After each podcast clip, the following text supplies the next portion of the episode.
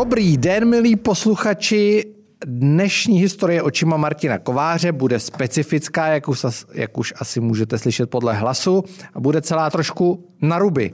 Profesor Martin Kovář, který už 37krát vyspovídal své hosty, bude tentokrát netradičně v roli spovídaného a bude to především proto, že Info.cz které vedu já, Michal Půr, před dvěma týdny vydalo druhou část jeho americké trilogie po prezidentech rozdělené Ameriky.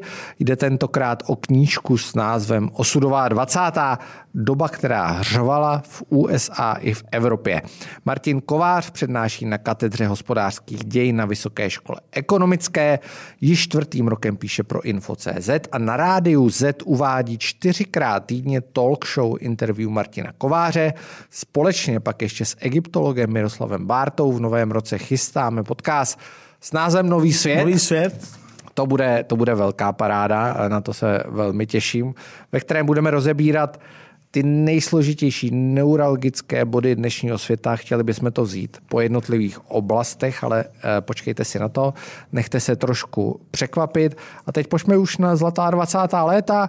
Ahoj Martine. Eh, ahoj Michale, děkuji za představení, těším se dneska mimořádně. Že nemusíš mluvit. No, však na mě dojde. Eh, první otázka. Úplně jednoduchá.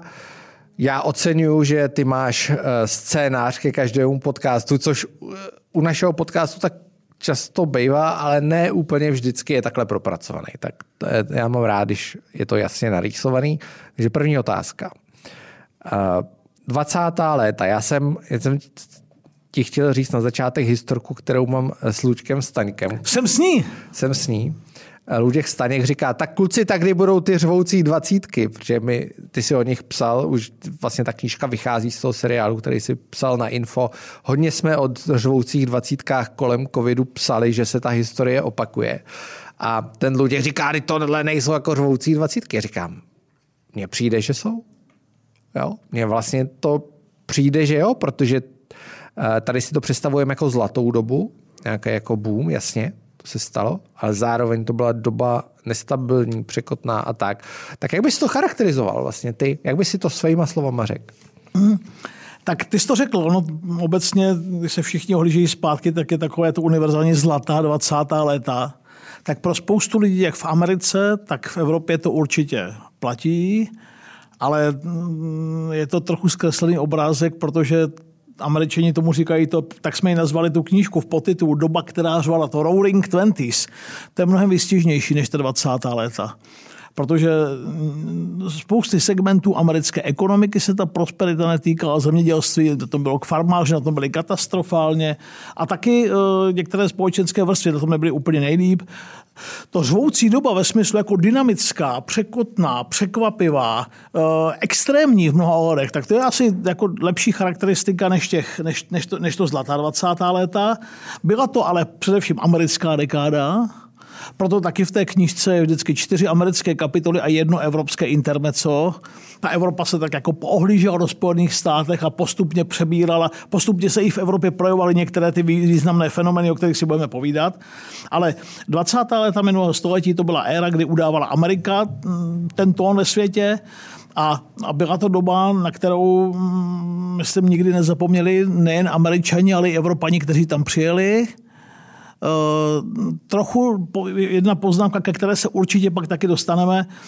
Vždycky nějaké to období zůstane v paměti eh, díky tomu, jak to skončilo.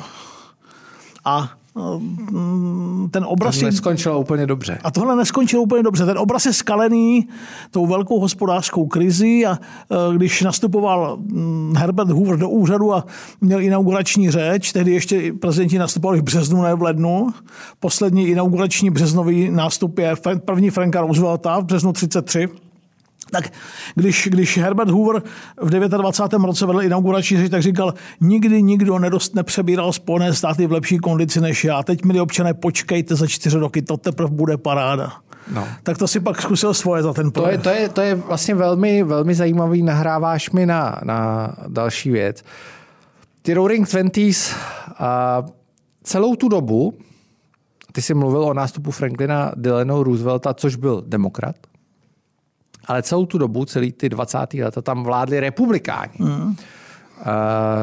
Tady zatím republikáni, když to budeme srovnávat, nevládnou.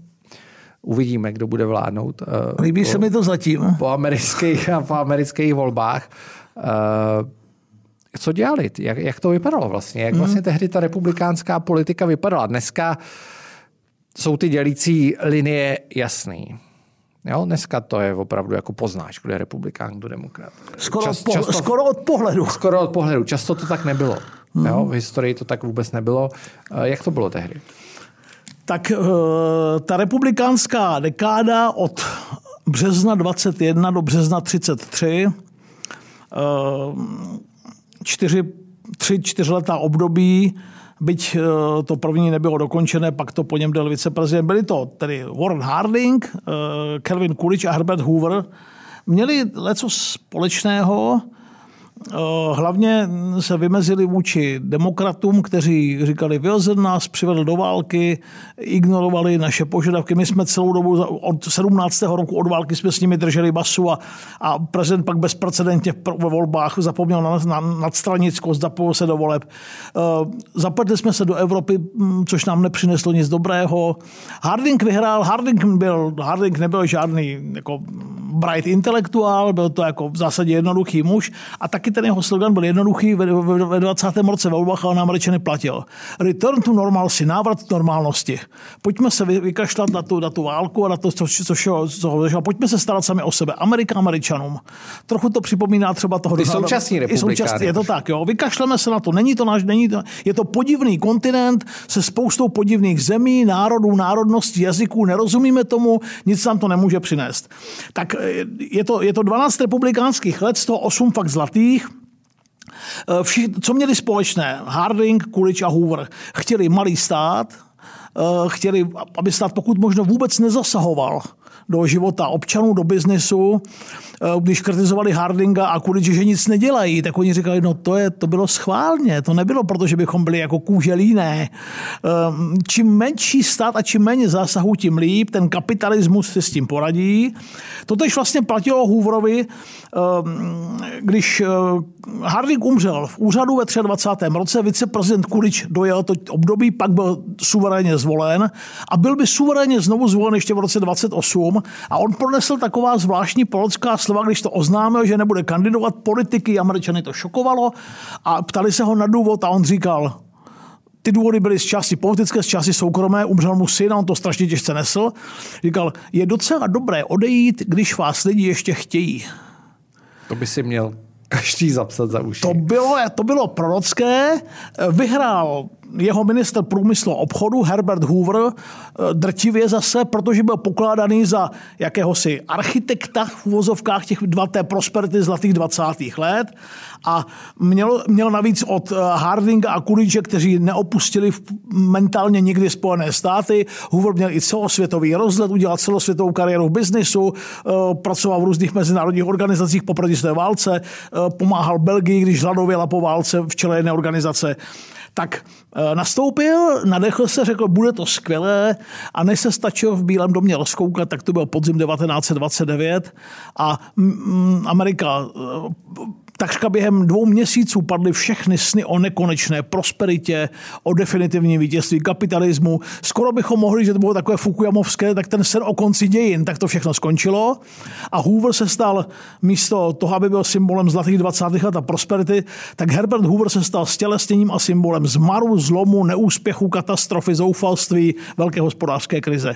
Čili, pardon, promiň, poslední věta, ať byla, byla oslnivá ta 20. léta v, v mnoha ohledech, to si budeme říkat, ale stejně na nich zůstane, jako po nich zůstane taková zvláštní pachuť těch krachů, sebevražd, těch městeček z plechových, eh, z plechů na okrajích velkých měst. Eh, ty, ty, ty hrozny hněvu eh, nakonec překryjí u mnoha lidí a překryli u mnoha lidí ten dojem z těch zlatých 20. let. Moje oblíbená kniha, mimochodem, četl jsem ji asi třikrát, možná čtyřikrát. Eh, a pokud jste ji nečetli, tak si ji určitě přečtěte. Eh, ten konec, jeden, asi, já si nepamatuju eh, silnější konec knihy, než jsou hrozny hněvu. Vlastně si ho pamatuju úplně dokonale. Hmm. Nebudu to asi prozrazovat těm, který, ne, ne. Který, eh, který to nečetli, ale to teda, když si na to vzpomenu, tak mě to úplně vždycky, ještě se mnou vlastně dneska otřese. Uh, nicméně, ty jsi mluvil o zemědělství, jako o, o tom, o části té ekonomiky, která nezažívala úplně nejlepší období. Ale průmysl, Henry Ford, uh, obrovský boom. Vlastně první jak se tomu říká, masová produkce eh, nejenom aut, ale celý řady jako strojírenských výrobků. Jak to vypadalo? Ford byl největší z největších, mu říkal, on to rád slyšel.